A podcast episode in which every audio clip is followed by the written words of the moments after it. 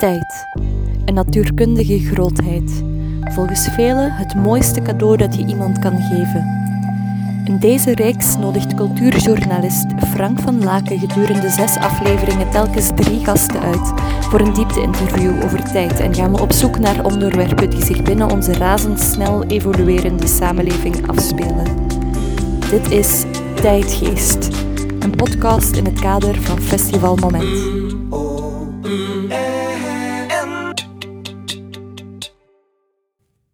Anneliese, ehm, voor het moment hebt u dagkampen, toneeldagkampen uh, georganiseerd. Uh, nu al zes, zes, zeven dinsdagen lang, denk ik. Er komen er nog twee aan. Twee. Wat houdt dat precies in? Ah, wel, het linkt wel een beetje aan wat jij nu vertelt. Um, het, de iets langere versie is dat ik dus um, twee jaar geleden ging ik een voorstelling voor Momentum met jongeren van tien. En dat was een Hugo Claus, een vrij zwaar, een vrij zwaar stuk omdat ik geloof dat jongeren van tien echt kunnen meepraten over de wereld tot de puberteit komt. En dat is dan niet doorgegaan. Uh, maar dan hebben we wel de kans gekregen om tijdens de vorige zomer een hele week lang met die, uh, met die spelers en nog extra spelers een, een, theaterkamp voor kinderen te doen. Want onder 12 mocht alles. Um, en dat was tof. Um, maar we hebben ook in dat proces de ouders betrokken. Ik ging best heftige dingen doen, dus het was belangrijk om ouders ook te tonen hoe dat, hoe dat ik werkte. En een eerste moment was dat ouders echt keken naar wat we deden, maar dat voelde niet echt helemaal goed. En een tweede moment hebben we ouders uh, laten meespelen. Uh, en dus die, die, die, spelers waren toen, dat is twee jaar geleden, ik denk drie, vier maanden, en daar begon, daar begon iets te rollen. Uh, ik begon te voelen dat, dat dat kan hier goed komen, zo waar. Het was hoog gegrepen. Um, en toen zijn de ouders komen meedoen. En er was een scène tussen, tussen een, een, volwassen man, een beetje zo'n zakenman, uh, op zich wel, wel extravert. En, en, een meisje van tien. En zij speelde, wat was dat, vier, vier, vier replieken naar elkaar toe, een, een, een, dialoogje. En die man moest vloeken op de vrouw. Hè. George moest tegen Jean zeggen dat ze echt niet oké bezig was en zwanger van de buurman. En dat is toch allemaal uh, een pot Ja, maar nee, echte vloekwoorden, echte vloekwoorden. En die man van tien klapte dicht en die zei... Ik kan hier toch niet voor publiek tegen zo'n lief, schoon kind en dat kind van tien begon automatisch voor het publiek uit te leggen: ja, maar meneer, we zijn toneel aan het spelen en dat is allemaal nep. En het is allemaal uit, het is oké, roep maar, roep maar, ik ben niet boos. En ik... dat, dat moment waarin dat zo schoon gebeurt dat een kind van tien ook waar heel dat publiek bij zit, zonder, zonder oordeel, zonder hem aan het overtuigen en aan het peppen was. En dan, papa, jij kunt dat, op de achtergrond.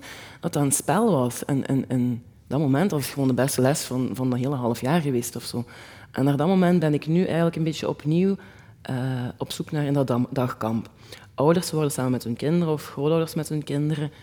Uh, er is een heel gezin gekomen, één keer. Uh, ouders inclusief drie kinderen. Uitnodig. Um, omdat ik zelf bijvoorbeeld uit noodzaak is dat begonnen. Ik geef dezelfde lessen aan, aan, aan tienjarigen als aan, als aan volwassen groepen. En er gebeuren andere dingen, maar in principe is de lesinsteek hetzelfde. En, en wil ik soms nog liever met de tienjarigen meedoen, omdat die makkelijker spelen dan met de volwassenen. En nu bied ik zo dat, dat materiaal wat voor beide groepen werkt samen aan. En dat is tof, want ik geloof wel dat leren over grenzen van leeftijd heen kan. De wereld is vaak leeftijdsgroepen, peers samenzetten. En nu rammelen we daarmee. En dat is heel tof, er gebeuren bijzondere dingen. Um, en dat is één dag? Dat is één dag. We hebben daarover nagedacht om dat een week te doen, omdat op één dag kun je niet doen wat met, met, met, met toen gebeurde. Dat, het, dat, dat had te maken met voorkennis van, van uh, die spelers in verhouding dan tot een volwassen man die dat nog helemaal nooit gedaan had.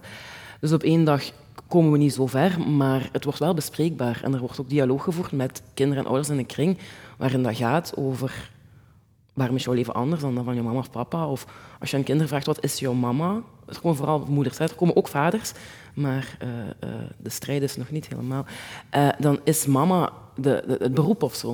Ik zou dat prachtig vinden als ik mijn beroep in één woord kon samenvatten. En dan ga je bij kinderen daaraan rammelen. Je mama, je mama is toch iemand anders dan alleen maar juf of ik weet niet wat. En dan, dan, dat is ook heftig voor ouders om dat te horen. En dat zijn hele subtiele gesprekken waar ik erg van kan genieten. En ik kan me voorstellen dat elke, elke dagkamp ja. totaal anders ja. is. Uh, en nu beginnen ook mensen terug te komen. Dus nu is het leuke dat ik ook aan mensen kan vragen wat is het verschil. Of die komen met een ander kind. En in, in het hyperactieve doen van de voormiddag tonen zij best snel hun relatie met hun kind. En dat is iets wat in het echte leven totaal niet gebeurt. Maar ik kan bijvoorbeeld naar een vrouw toe gaan en zeggen: Oh, jij verhoudt je volledig anders tot dit kind dan tot het andere kind. Oh ja, eigenlijk wel. En dan kan daar gesproken worden over, over, over opvoeding. Eigenlijk nog iets wat ik vaak nog heel erg achter gesloten deuren vind, et cetera. Het trekt natuurlijk ook wel mensen aan die dat tof vinden. Uh, samen toneel, speelstaf samen aan te gaan. Um, maar uzelf kwetsbaar opstellen en, en, en als ouder ook zelf die stap zetten van ik wil hier niet, ik kan het even goed of even slecht, of, of ik denk er überhaupt niet bij na, dat is best lastig. Lastiger voor volwassenen dan voor kinderen. En dat is, dat is het leuke. Zo.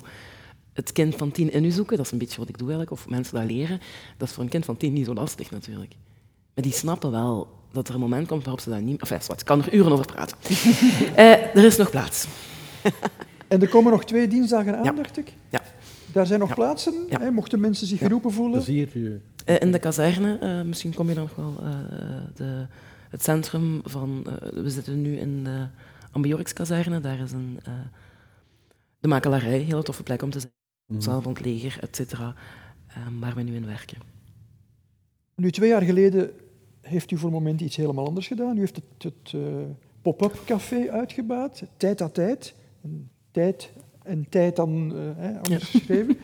Wat voor ervaring was dat? Oh, dat was heel bijzonder. Ehm, ik had een beetje een lege zomer gepland toen. Eh, eh, zo ja, zo... De eerste baby was net nadat dat, dat, hele, dat ik afgestudeerd was opnieuw. En dat was even veel. En ik dacht, oh, we gaan even eh, op pauze. Maar ja, na een week op pauze voelt je, dat is geen goed idee gewoon om, om niet te veel plannen te hebben. En toen kwam een moment met de vraag of ik de pop-up wou doen. En ik had wel zo wat horeca-ervaring, ik vind dat ook tof om te doen. Maar dat was wel ja, een hele bijzondere onderneming. We hebben dan in een week of twee, drie van een eh, bruin café hebben we daar de trap naar de kelder gemet, dat helemaal ingericht. En goddank met heel veel hulp van, van, van heel veel mensen daar echt wel een coole plek van gemaakt. Ja, heel bijzonder. Als ik het woord café hoor, dan denk ik, hier wordt de tijd stilgezet. Hoe denken jullie daarover? In een café? In een café kijk je toch iets te weinig wellicht naar je horloge. Dat hangt er vanaf in welk gezelschap, eh, wat de context is. Ehm, ik ben een notoire plakker, dus in mijn geval gaat dat zeker op. Ehm, ja, ik moet zeggen dat het heel lang geleden is. ehm, ja, we mochten het er niet meer over hebben, maar zo avonden op café, ja, dat is intussen, dat gaat twee jaar geleden zijn. Hè? Ehm, ik vind dat nog altijd heel leuk. Ook al zeggen veel mensen dat ze daarmee stoppen op een bepaalde leeftijd, als ze kinderen krijgen en zo. Ik ben dat altijd blijven doen, met vrienden op café gaan. En ja, dat, dan, dat, het leukste is als je plots kijkt en, en vaststelt, er zijn vijf uur voorbij en waar hebben we het in godsnaam over gehad? En het is nog altijd leuk. Ehm, ja, daar heb ik eigenlijk wel heimwee naar. Dus ik hoop dat dat snel terug kan in een, in een sfeer die, die ongedwongen is. Ja. We hadden, eh, oh sorry, Doe, doe maar. we hadden een hele muur volgehangen met klokken. Er is hier een tonger, eh, iemand die eh, hier een klokkenwinkel heeft. Om een beetje dat wat je nu zegt zo te, te bewerkstelligen. Zo. De tijd is hier iets En flexibel. stonden die allemaal gelijk? Nee, die stonden allemaal net verschillend, Allemaal maar die tikten wel en die Ja. klopten wel. En als het stil Nee, was, ja, was er van alles aan de goed. hand. En, ja, ja, ja. Nee, ik heb ooit nog eh, café opengehouden. En ehm, toen waren er avonden dat ik de tijd helemaal verloor. Eh, en er waren avonden waar dat eh, weer de tweezelfde aan een toog gingen. Ik, ik word er nu nog moe van. Ehm, maar ja, je moet dan blijven vrolijk meedoen. Hè. Maar eh, nee, ik heb, ik heb in mijn jeugd en, en tot lang heel veel op café gezeten. Heel veel op café gezeten en de tijd verloren, ja. En eh, een beetje de onhebbelijke gewoonte hebben om niks te willen missen. Mhm. Je kent dat, hè? sommige mensen die niets willen missen en dus ook blijven plakken tot de laatste weg is. Want anders, op, op, op kamp ook, hè, eh, met de jeugdbeweging, doodmoe zijn, maar niet willen gaan slapen, want er moet maar eens iets gebeuren dat je zal missen. Dus ja, als een wrak het kamp doorgaan. Nee, tijd ben ik heel vaak verloren. Ik ben nu ik ben moe van te veel uitgegaan geweest te zijn. Is dat wel verloren tijd? En dan bekijk ik het vooral vanuit het standpunt van een politicus. Want je hoort wel dingen natuurlijk. Hè? Je Ja. hoort wat er leeft in een deel van de samenleving. Namelijk dat delen er op café zitten op dat moment. Maar het is wel ook nuttig, denk ik dan. Ja, ik ben hier een excuus aan het verzinnen, uiteraard. Nee, nee, Frank, het is... Het is eh, ik denk een echt café is, is nog altijd heel aangenaam, absoluut. Ehm, de, de, de café-praat heb je heus niet alleen meer op café. Hè. Dat, eh, dat, eh, ja, ja. Ja, dat is toch zo. Ja, ik, ik vind dat een raar woord, cafépraat. Alsof er zo één soort café bestaat, waarin dan overal dezelfde dingen worden gezegd. Ik, allee, Nee, nee. ik weet, eh, allee, in bepaalde... Ik, ik hoorde het vorige week nog. Hè, ja, maar dat is cafépraat. Ik denk, ja, sorry jongens, ik ga al 30 jaar op café en ik heb dit nog nooit gehoord in mijn ja. gezelschap. Nee, nee, dat is Voilà, dus Allee, je- er bestaat weet- niet zoiets als de cafépraat. Nee, nee, maar cafépraat is een, eh, een, een, een, een niet zo neutraal woord. Hè. Dat, is een, eh, dat is een woord wat dat wil zeggen dat... ja, Ja, maar ja, wat wil het zeggen? dat, ik kan het u allemaal vertellen. ik kan u mijn mails lezen, voorlezen. en eh, ja, ik, ik heb mezelf wijsgemaakt dat dat een cafépraat is en geen wetenschappelijk onderzoek. Ja, ik Eh, vind dat nee, allee, ja, het, het, het, de, Het is een vergoelijkende term. Het is, het is eigenlijk een vergoelijkende term om, om te zeggen dat het bagger is. Pure Voilà. bagger, bagger, bagger. Van de vuilste soort. Ja, dat hoorde wel eens. Hè. En ik hoor dat dan liever op café recht in mijn face, in mijn gezicht, dan via Twitter of via mail. Ah, ik ja, niet. ja, absoluut. Gewoon liever niet, eigenlijk. Nee, nee, ja, ja, nee, ik ook liever niet. Ja. Ja. Ja, van het café wil ik een sprongetje maken naar Maar er Rosa. zijn, er Ja, zijn dus- heel veel le- leuke momenten op café. Ja, natuurlijk. Ja. Dus ik maak even een sprongetje van café naar Rosa, sorry daarvoor. Dus Rosa Kenniscentrum voor Gender, Feminisme en Gelijke Kansen. U zei eerder al, idealiter zou die organisatie zichzelf op een bepaald moment moeten kunnen opheffen. Mhm. Nu, ideaal is nog heel ver weg, denk ik. Al- Als, als u alleen ziet, de discussies deze week, een uitspraak van een sportjournalist over eh, de geaardheid van Belgische basketvrouwen, een columniste die het heeft over pedofilie, waar we toch niet zo boos over mogen zijn. En, en het hield gewoon niet op deze week. En dat is alleen al... Er zijn zo wel vaker weken Ja. ja. dat je denkt, oh, please. Ja, weet je, er is zo'n idee eh, ontstaan na de tweede feministische golf, hè, in de jaren zeventig, waarna een heel aantal eisen van de vrouwenbeweging wetten werden. Heel mooi natuurlijk, hè, dus dingen werden echt juridisch vastgelegd, eh, wettelijk politiek vastgelegd. Ehm, en juridisch gezien, wettelijk gezien, zijn wij een van de meest gelijke landen ter wereld. Het grote probleem is dat men gedacht heeft dat je een samenleving dat dat een, een stapeltje wetteksten is. Van voilà, we hebben dat allemaal juridisch en politiek verankerd en nu zijn we er. Maar zo werkt dat helemaal niet. Ehm, dat geldt ook voor andere vormen van antidiscriminatie. Je kunt die in wetten verankeren, maar als je niks doet aan in de hoofden van de mensen, blijft dat gewoon bestaan.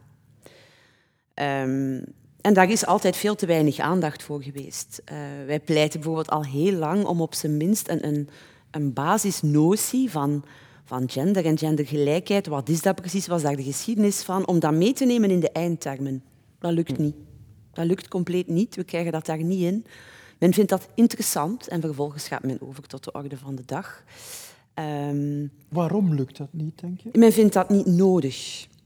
En sommigen vinden dat... eh, dat is ook een, een, een, er is een, een groep, een groeiende groep, die vindt dat dat ideologie is. Dus dat is alles wat, wat gaat over gendergelijkheid, is ideologisch. Hè. En in een aantal landen leidt dat tot zeer problematische situaties. Eh, landen met zeer, zeer eh, extreemrechtse, zeer conservatieve regeringen, eh, Polen, Hongarije, eh, waar alles wat nog maar ruikt naar eh, genderbewustzijn sowieso politiek verdacht is. En eigenlijk wordt verboden. Ehm, dus ik ben daar zeer beducht voor. Ehm, want op zich zijn dat natuurlijk, heeft dat niets met politiek te maken. Gaat dat over mensenrechten? Voor mij zijn, zijn genderrechten gewoon mensenrechten. Maar je merkt de jongste jaren dat dat echt zeer ehm, politiek geframed wordt. Zoals dat alles nu ook woke is. Alles wat een beetje progressief zou kunnen zijn, heet woke. Ik snap dat trouwens niet, dat woord. Ja, dat heeft een lange geschiedenis, die trouwens komt van bij de, de Native Americans. dag, maar- Enfin, dat, is een- dat woord heeft een geschiedenis die niets te maken heeft met waar het nu voor gebruikt wordt. Oké. Tegelijk, als je dingen onder zo'n containerterm geeft, hoef je het helemaal niet meer te hebben over inhoud. Dat is een heel handige manier om iets gewoon weg te zetten. Van, ja, maar die zijn woke, dus je hoeft daar niet naar te luisteren. Uh, zeer, zeer problematisch. Terwijl je dan, zoals jij aangeeft, ziet dat, dat er wel elke dag nog van die ja, akkefietjes, wordt dat dan genoemd. Hè? Want je, je krijgt dan meteen ook te horen van ja, we mogen niks meer en als je daar al niet tegen kan, en mogen we daar niet mee lachen. Terwijl het feit is natuurlijk dat het niet gaat over dat ene feitje, maar over dat heel veel mensen dat soort feitjes dagelijks drie keer meemaken. En de impact die dat heeft op hun zelfbeeld. Daar mhm. gaat het over. Ja, ik, uh, ik heb dat fragment niet gehoord of ge, uh, niet gezien op Facebook of zo, maar uh, het enige dat ik positief vind aan het, het akkefietje, nee, aan die uitspraak van Eddie Demaret, is dat, ehm, dat, dat we met onze voeten terug op de grond staan. Dat het ehm, Linda hoe noemt dat die, die vrouw weer van de radio? Linde Merkpoel. Linde Merkpoel. Linde, sorry. Ja. Die schreef het heel mooi, vond ik. Die schreef van... Uh, uh, ondertussen zijn er heel veel uh, micro's die uitstaan. en waar net hetzelfde wordt gezegd. En ik denk dat dat wel waar is. Maar wij zeggen dat dus al... Oh my god, wij zeggen dat al zo lang. Ja, ja, maar niemand luistert. Niemand, Bij ons op de werkvloer was er niemand verrast of verbaasd. Niemand. maar dus is het toch goed dat, uh, dat het, het enige positieve daaraan is dat nu toch wel meer mensen beseffen van ja, eigenlijk moeten we dat toch niet meer nemen dat Ik weet het zoveel dat al lachend zeggen. Maar dan zijn er anderen die zeggen van och, je moet toch eens kunnen lachen. Maar, Hij meent dat misschien niet. Ja, maar ik heb ook niks tegen lachen. Hè.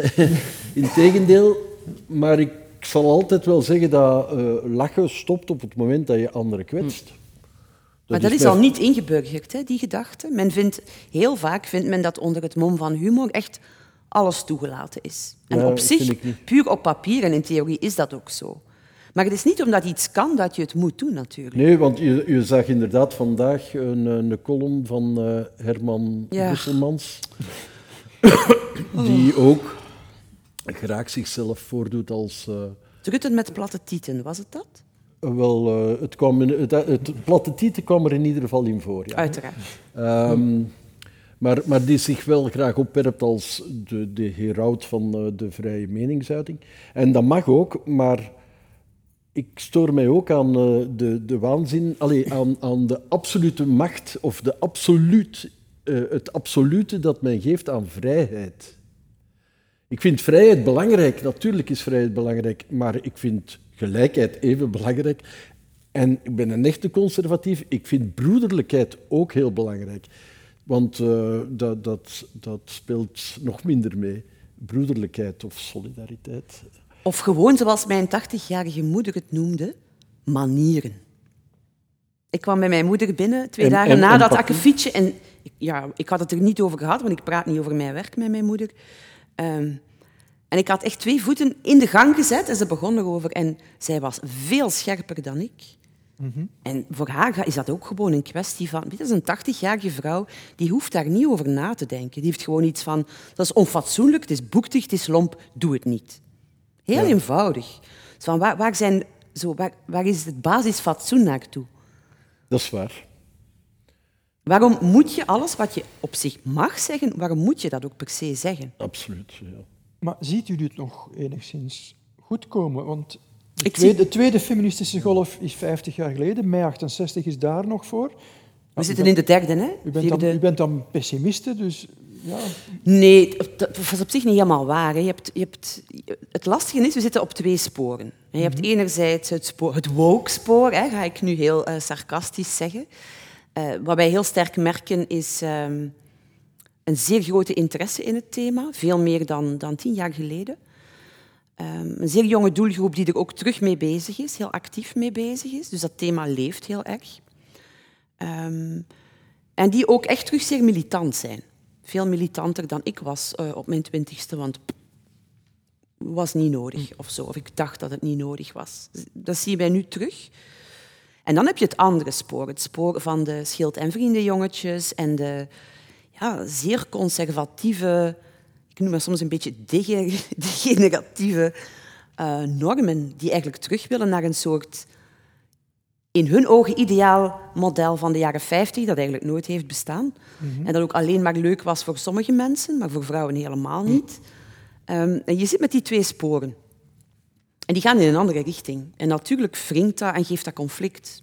Dat is ook niet erg. Hè. Conflict is meestal een uh, voorbode van verandering. Alleen kan verandering twee kanten uit. Hè. Ik heb het net al gezegd, we zien in een aantal landen dat vrouwenrechten sterk worden teruggeschroefd. Op het moment dat er een ultrarechtse regering komt, zie je dat al die rechten, homorechten, vrouwenrechten, worden ingeperkt. Dus die kant kan het ook uit. Ik kan niet voorspellen welke kant we uitgaan. Ik weet wel dat het de verkeerde kant kan uitgaan. Mhm. Maar er is wel degelijk sprake, zeker bij jonge mensen, of bij mijn kinderen, als ik daar een gesprek over voer. Ik moet zelfs niet uitleggen waarom het niet oké is. Die, die beginnen zelf spontaan te stijgen van, huh? waarom zeg je zoiets? Die zullen anderen daar ook op aanspreken. Dus die zijn er ook. En dat is heel hoopgevend. Ik weet uit het boek dat, dat, dat u ook uw hoop stelt in de jongeren ja, ja, van, van, tegenwoordig, zullen we dat maar zeggen. Ja, van niet alleen in deze uh, thematiek, maar ook in klimaat en mhm. dergelijke meer. Ja, mhm. ik heb een rotsvast geloof in, uh, in, in dat de jeugd het wel gaat klaren. Ja, echt. Maar, maar ook in, in deze thematiek of problematiek ik ben het daar natuurlijk 100% mee eens, maar eigenlijk in mijn eigen leven uh, ben ik niet hè, in, in mijn um, babbel altijd wel voor uh, vrouwenrechten geweest, maar ja, thuis heeft mijn vrouw honderd keer meer gedaan in het huishouden dan ik zelf. En dat is gedaan. Die neutraliteit die ons goed uitkwam, dat is gedaan. Je hebt, je hebt meer polarisering, maar die lange, die, die grote groep waar ik toe behoorde, die uh, met de lippen wel mee was, maar uh, in de daden misschien dat toch wel. Allez, ik ben niet zo'n nieuwe man. Hè. Um, die, mijn, mijn, kinderen proberen me daar nu nog altijd toe, toe, op te voeden, maar, maar zij zelf zijn daar wel veel consequenter in. Absoluut. jongens, meisjes Lieve, uh, geen probleem, allemaal. Uh, en, en ze zullen het geweten hebben uh, als, ze, als ze het niet doen. En dat stelt mij heel hoopvol. Je hebt een harde kern, schild en vrienden, zoals jij... Maar met een groeiende aanhang, hè? ook in middelbare absoluut, scholen. Ja, ja, ja, maar rechts en extreem rechts en, en, en tussen radicaal rechts en extreem rechts is heel weinig verschil. Hè. Want uh, het is een beetje te gemakkelijk om alleen over extreem mhm. rechts te spreken. Uh, die, die, groep groeit absoluut, maar de andere groep ook. En, en, en de stille meerderheid die eigenlijk zei, Louis Major-achtig, uh, die, die, die wijven moeten zoveel complimenten, niet, complimenten maken, dat is toch wel. De, die, die houding wordt, die verdwijnt. Mm Daar ben ik wel van overtuigd. Absoluut. Hoe, dus zit dat in de... Dat, dat komt goed. Hoe zit dat in de theaterwereld? Is daar gelijkheid of is dat ook vechten als vrouw? Ah, als vrouw? Um... Ja, dat, dat, dat is een, een vrij eeuwigdurend issue. Um, bijvoorbeeld ook... Um, ik geef nu les op de toneelacademie van Maastricht en vlak daarvoor waren er in het grote kader van, van een MeToo-beweging. Ja, met een academie gebeurt wel, gebeurt wel veel. Hè? Je leert daar letterlijk zoenen, zoenen met een vreemde, terwijl andere mensen er naar kijken. Dus dat is eigenlijk een hele fysieke, praktische... Um... En ik was um, ehm, 25 toen ik daar begon. Er zijn ook mensen die, die, die 17, 18 zijn als ze daar beginnen. Dus ik kreeg uh, ja, drie jaar geleden een bundel met grensoverschrijdend gedrag.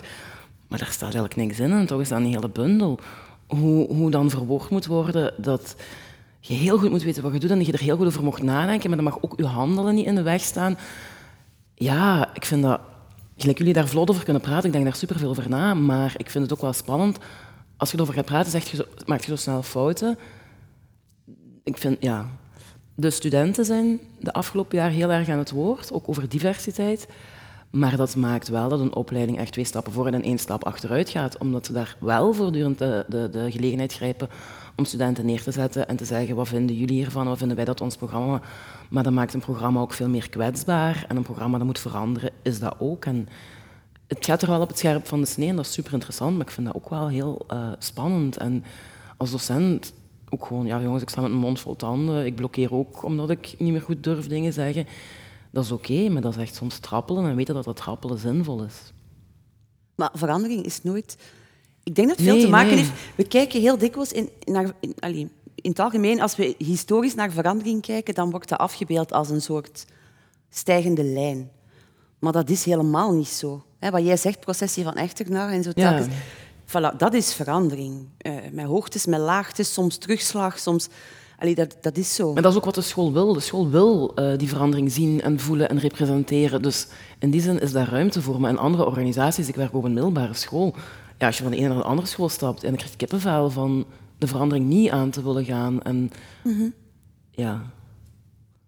ik, ben eigenlijk, ik heb net gezegd, heel optimistisch over heel veel uitdagingen, behalve over één. Dat is ehm, de interculturaliteit. Ja, dat is echt mijn stokpaardje. Uh, interculturaliteit, uh, actief pluralisme. Dat, dat staat echt in het uh, verdomhoekje.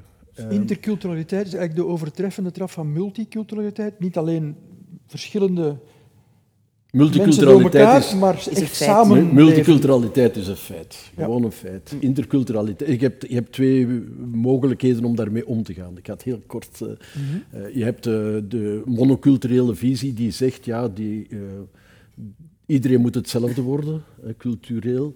En je hebt een interculturele visie die uh, uh, vertrekt vanuit respect voor die diversiteit, maar ook uh, door het elkaar leren, door elkaar te leren, ja, van elkaar te leren, dat, dat je respect en eigenheid, dat dat kan zorgen voor een gemeenschappelijkheid, voor een toekomst, een gemeenschappelijke toekomst.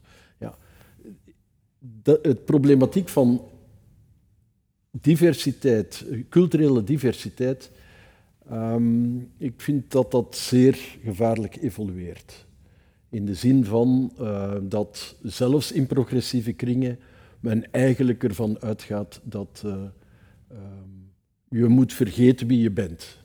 Dat je culturele identiteit vergeet niet. Uh, we gaan samen toekomst bouwen.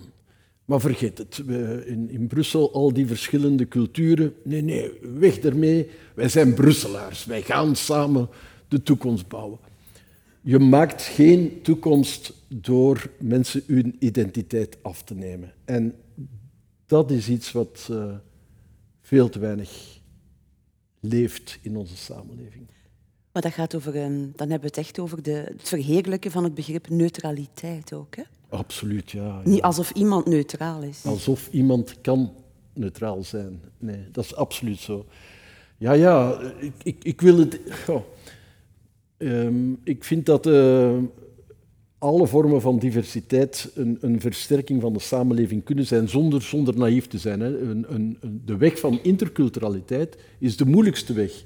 Maar het is de enige weg die ertoe leidt dat onze kinderen en kleinkinderen elkaar gaan vertrouwen de weg van de monocultuur, die eigenlijk nu nog altijd politiek vertaald wordt aan de bevolking van het komt wel allemaal goed, ze zullen zich wel aanpassen, ze zullen wel uh, zorgen, ze moeten zich zo snel mogelijk aanpassen. Dat klinkt allemaal schoon, hè, maar die, die weg van monocultuur, dat is een fictie. Lieve mensen, dat is een fictie, dat bestaat niet, dat zal nooit bestaan. En iedereen die blijft zeggen dat we daar eigenlijk wel terug naartoe gaan, die maakt ons allemaal iets wijs. En daardoor gaat de ergernis van, ten opzichte van mensen die anders zijn alleen maar toenemen. Maar ook daarin zie ik dat mijn kinderen en veel jongeren daar helemaal... Weet zij, zij groeien op zich al de facto... Enfin, wij wonen in de stad, hè, dus die scholen zijn divers. Voilà. De voetbalclub van mijn jongste is divers. Um, voor hen is dat een vanzelfsprekendheid om om te gaan uh, en om vriendjes te hebben met, met een andere achtergrond. Dus ook daarin denk ik dat er geen weg terug is. Maar in het stemhokje zie je dan dat de, de politieke partijen in dit geval, die naar dat monoculturele neigen, ik zal het voorzichtig Ja. uitdrukken, dat die steeds populairder worden. Maar, maar Frank, eigenlijk, eh, sorry, is, is eh, dat niet alleen bij extreem rechts. Hè? Eh, het eh 70-puntenprogramma is overgenomen door De politiek in het algemeen. de politiek in het Ja. algemeen. Hè? Eh, en ik vind dat... Hetzelfde. Oké, ja, misschien, misschien onze kinderen, ja. Maar eh, vandaag, wauw, wauw. Ja, ik eh, kijk niet uit naar de volgende verkiezingen. Compleet niet. Dat gaan we dan nu ook niet doen. Nee. Ik ga u vragen in welk tijdperk u graag geleefd had. Ik begin weer bij u, Anneliese. Ik heb twee antwoorden, omdat ik mij enerzijds wilde conformeren aan het idee dat ik denk dat je het verleden bedoelt, maar eh, mijn ultieme antwoord is wel de toekomst. Eh, ja. Ehm, als het over het verleden gaat, we speelden ooit Wedekind en dat, ging, eh, dat kwam uit de vorige eeuwwisseling. En ik vind dat vrij vergelijkbaar dat in deze eeuwwisseling ook ja, verandering is overal op til. En we voelen, ja, wat jullie nu ook zeggen, onze kinderen zullen het maar moeten, eh, eh, dat, we het voelen, dat er dingen aan het gebeuren zijn, twee kanten op, en dat we nog niet goed weten wat. Maar anderzijds ben ik ehm, best wel van de science fiction, niet van de robots en de lasers, maar van het idee dat je door te kijken naar een wereld die in de toekomst ligt, iets leert over de wereld waarin we nu zitten. Ja. En natuurlijk is het een enge wereld en gaat het klimaat ons misschien los overrulen. Maar ik heb wel de vrijheid in mijn vak om dat volledig buiten te sluiten en te bedenken wat als we onsterfelijk waren of weet ik veel. En dat levert heel leuk materiaal op, et cetera. Bert? Ik weet dat het niet hoor. Ehm, ik, ik denk. ehm, ah, eigenlijk moet je in uw vraag ook zeggen dat je iedereen die dat je graag ziet moet kunnen meepakken dan. Hè? Want, want als ik alleen ergens naartoe word gestuurd, dan eh, laat me dan maar hier. Ehm, in de toekomst, dat weet ik niet wat dat, dat zal brengen, maar daar zijn er genoeg die dat... eh, nee, ik, ik zou wel graag... Het hangt er echt vanaf, Frank. Eh, in mijn kindertijd was ik heel graag cowboy en indiaan geweest, liefst indiaan, hè, eh, Winnetou of zo. Eh, of ik, ehm, ik had graag eh, ridder geweest, maar dan langs de rijke kant, de adellijke kant, want anders moet het wel heel erg geweest zijn. De rode ridder, hè. Zo de weldoener, de, de, de held. eh, maar ik weet het niet.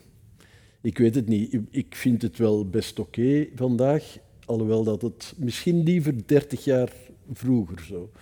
Dat, dat we 30 jaar geleden de problematiek van eh, klimaat op een normale manier hadden kunnen aanpakken. Want nu gaat het eh, ons leven drastisch veranderen. Ja, 30 jaar geleden, no time to waste. Hè? Ja, ja, maar oké, dat, we, dat, dat we van toen maar hadden gedaan. Hè. Ja. Eh, zoiets. ehm, maar ik, ik, voel, ik voel me eigenlijk wel oké in, eh, in de tijd waarin ik leef. En ik wil verantwoordelijkheid opnemen in de tijd waarin ik leef. Ehm, en voor, voor het politieke aanzien liefst eh 30 jaar terug, ja. Maar vandaag, amai, is niet de leukste job. Toen ik eraan begon, was dat nog een job met aanzien. Misschien heb ik die zelf naar de botten geholpen, hè? dat kan zijn, dat aanzien. Maar nee, maar eh, had ik het geweten, had ik toch iets anders gekozen. Mieke? Ja, ik heb daarover nagedacht. Ik, ja, ik zou wel eens willen gaan kijken, maar ik denk dat ik altijd weer zou terugkeren. Ehm, ja, zo de wilde jaren twintig. hè? Zo die Eerste Wereldoorlog net voorbij. Dansen, feest. Woelige jaren 60, 70. Ook heel interessant. Maar ik weet veel te goed ehm, dat alles wat ik vandaag kan en mag doen als vrouw, in al die tijdperken veel minder had gekund. Dus ik ga gewoon blijven. Ja. Ja, en als je je inbeelden... Alhoewel in de jaren 60, 70, ik heb die tijd Oh. meegemaakt. Je kon heel veel... eh, maar ja, ik was, ik was een man. Ik ken vrouwen die... toen-. Voilà. Als je aan Anja Meulenbelt vraagt hoe het ging eh, in de revolutionaire studentenclubjes toen, ja, de meisjes mochten de koffie zetten. Ja, zo was het. Oh, maar dat was er later ook inderdaad nog, ja. Dus nee, toch maar niet. ja. Is, dat nu, is dat nu anders?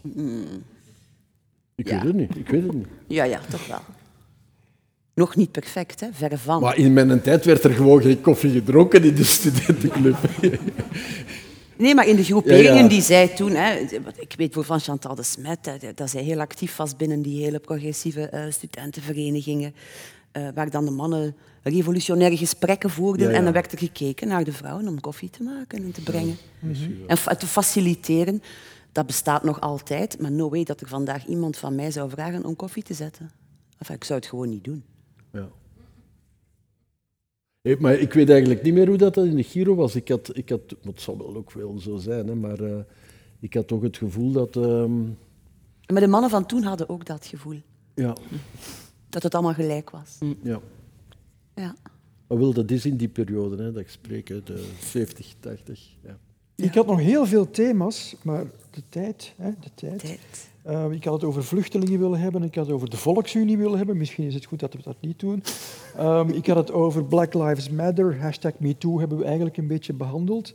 Eh, cultuurbeleid is ook wel een fijne, maar dat doe je niet in, in drie, vier minuten, denk ik. Dus ik heb eigenlijk nog één vraag, en, en dan had ik het, het woord aan de mensen in de zaal. Anneliese heeft vijf jaar geleden een stuk geregisseerd, De Presidentes, van eh, Werner Schwab, een Oostenrijkse toneelschrijver. Een stuk dat volgens de kranten van toen over waardig ouder worden ging. Mijn vraag is dus heel kort, hoe zien jullie waardig ouder worden? Ja, u staat er nog heel ver van af. Ah, maar ik was een stuk aan het. Ah, eh, het, stuk, het, stuk, het, stuk, het stuk was eigenlijk wel mijn antwoord op die vraag. Eh, het stuk gaat over waardig ouder worden door te tonen hoe je vooral niet waardig ouder wordt.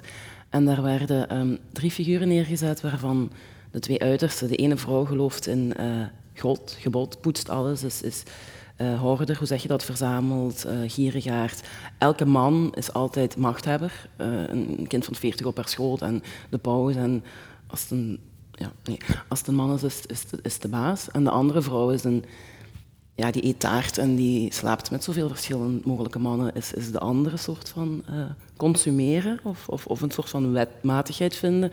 Je moet zo hard mogelijk genieten of je moet zo hard mogelijk boete doen. Ehm, en als je door een rusthuis loopt, zie je wel nog, ik vind dat wel nog opvallend, zo de kleine kapelletjes. De, de, de, ja, de godsdienst nog wel fel aanwezig en ja, de taartjes ook of zo. Eh, dat is natuurlijk geradicaliseerd in die voorstelling dat dat twee uitersten zijn. En in het midden zit een personage, dat heeft lang geduurd eh, voor ik haar begreep. En ze wordt ook met de grond gelijk gemaakt. Eh, echt vermoord in het stuk.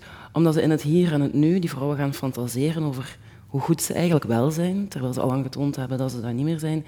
En die maken haar dood, omdat ze hen confronteert met hoe ze werkelijk zijn, een spiegel voorhoudt. Ehm, dus een antwoord is, en dat gaat er straks ook over, ik hoop dat ik in een rusthuis mag.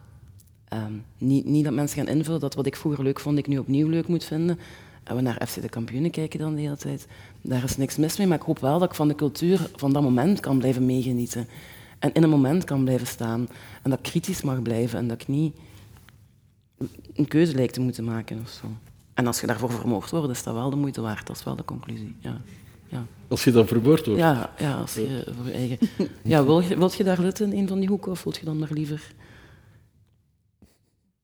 Oké. Bert, hoe ziet u Goh. dat? Waardig, waardig ouder worden, dat was een eh, politieke partij, hè, maar nog niet zo lang geleden. Jaren 90, denk ik. Jaren 90, jaren ja. 90. Ja. Ehm, respect, respect, respect. Dat is het enige dat telt, denk ik. Eh, een beetje respect krijgen voor wie je bent. En dan hoop ik eh, dat je, als je vandaag oud bent, dat je eh, op een bankje met Maaike Neuville kan zien in uw woonzorgcentrum. En Bruno van den Broek kan zien Socrates spelen. Zoals eh, volgende week bij ons allemaal kan gebeuren. Ja, ja, maar ja, ja, ja. Nee, maar ik bedoel, eh, een beetje proeven van alles. En oké, we hebben ook een Jovalli die komt. Naast eh, Red Zebra. Kent je dat nog, Red Zebra? Peter Slabbink. En, eh, en, en Brussels Philharmonic en zo. Maar, maar dat is maar één facetje. Maar de rest is echt respect. Respectvol omgaan. Niet betuttelen, niet... eh, maar eigenlijk heb ik maar één ding nodig. Hè. Dat is eh, mijn familie rondom mij heen en mijn vrienden. En eh, moest iedereen dat geluk kunnen hebben, dan zaten we in een mooie wereld. Um, waardig ouder worden. Ja, voor mij absoluut op één autonomie. Ja. Mm -hmm. Daarzonder wordt het niks in mijn geval. Um, en het tweede, um, verbondenheid. Enfin, misschien wat Bert ook omschrijft als de mensen die je uh, graag ziet om je heen hebben. ja, dat zijn eigenlijk de twee belangrijkste voorwaarden. Ja. Morgen begint de Ronde van Spanje. Gaat u erover schrijven? Ik ga er niet over schrijven. Maar wel um, kijken. Ik ga zeker kijken, hoewel ik dit weekend ga fietsen met mijn zoon. Dus dat wordt zo stiekem... Uh, maar ik begin in september wel aan een nieuwe columnreeks bij de Standaard. Niet over het wielrennen. Okay. Ik kijk al uit naar de trollenlegers. en, ja. en, gaat het over het alledaagse leven? Mm -hmm. Ja. Waar is weinig kolons nog over gaan? Hè? Wel, dat is een beetje mijn plan, omdat er al genoeg... Uh, we hebben Mia Doornaert in de standaard, we hebben Joren Vermeers, wie hebben we nog? Ik ga proberen een, een beetje tegen, ik ga proberen een beetje tegengewicht te bieden. Maar ik weet niet of ik daar altijd in zal slagen. Ja. Er zijn overigens twee tijdritten in de Vuelta. Ik weet het. En eentje, eentje op het begin en eentje op het einde. Morgen, helaas al de zesde, maar ook de laatste middag dat we hier zitten. Um, even reclame maken. Morgen ontvang ik uh, Elise Binder, Bundervoet, Elise Bundervoet, actrice, palliatieve zorgverlener geweest ook. En hier op moment te zien met de monoloog De Dag Die Komt. Judith Nap, theatermaakster uit Amsterdam. En ook hier op moment aanwezig met Flash Me Back, een installatie in de Ambiorix-kazerne. En Jan Peumans, voormalig uh, Vlaams parlementsvoorzitter, met wie het ook over die mooie sociale opdracht uh, zullen hebben. Voor vandaag dank ik Anneliese Billen, Bert Anciot en Bieke Purnel. Dank u wel.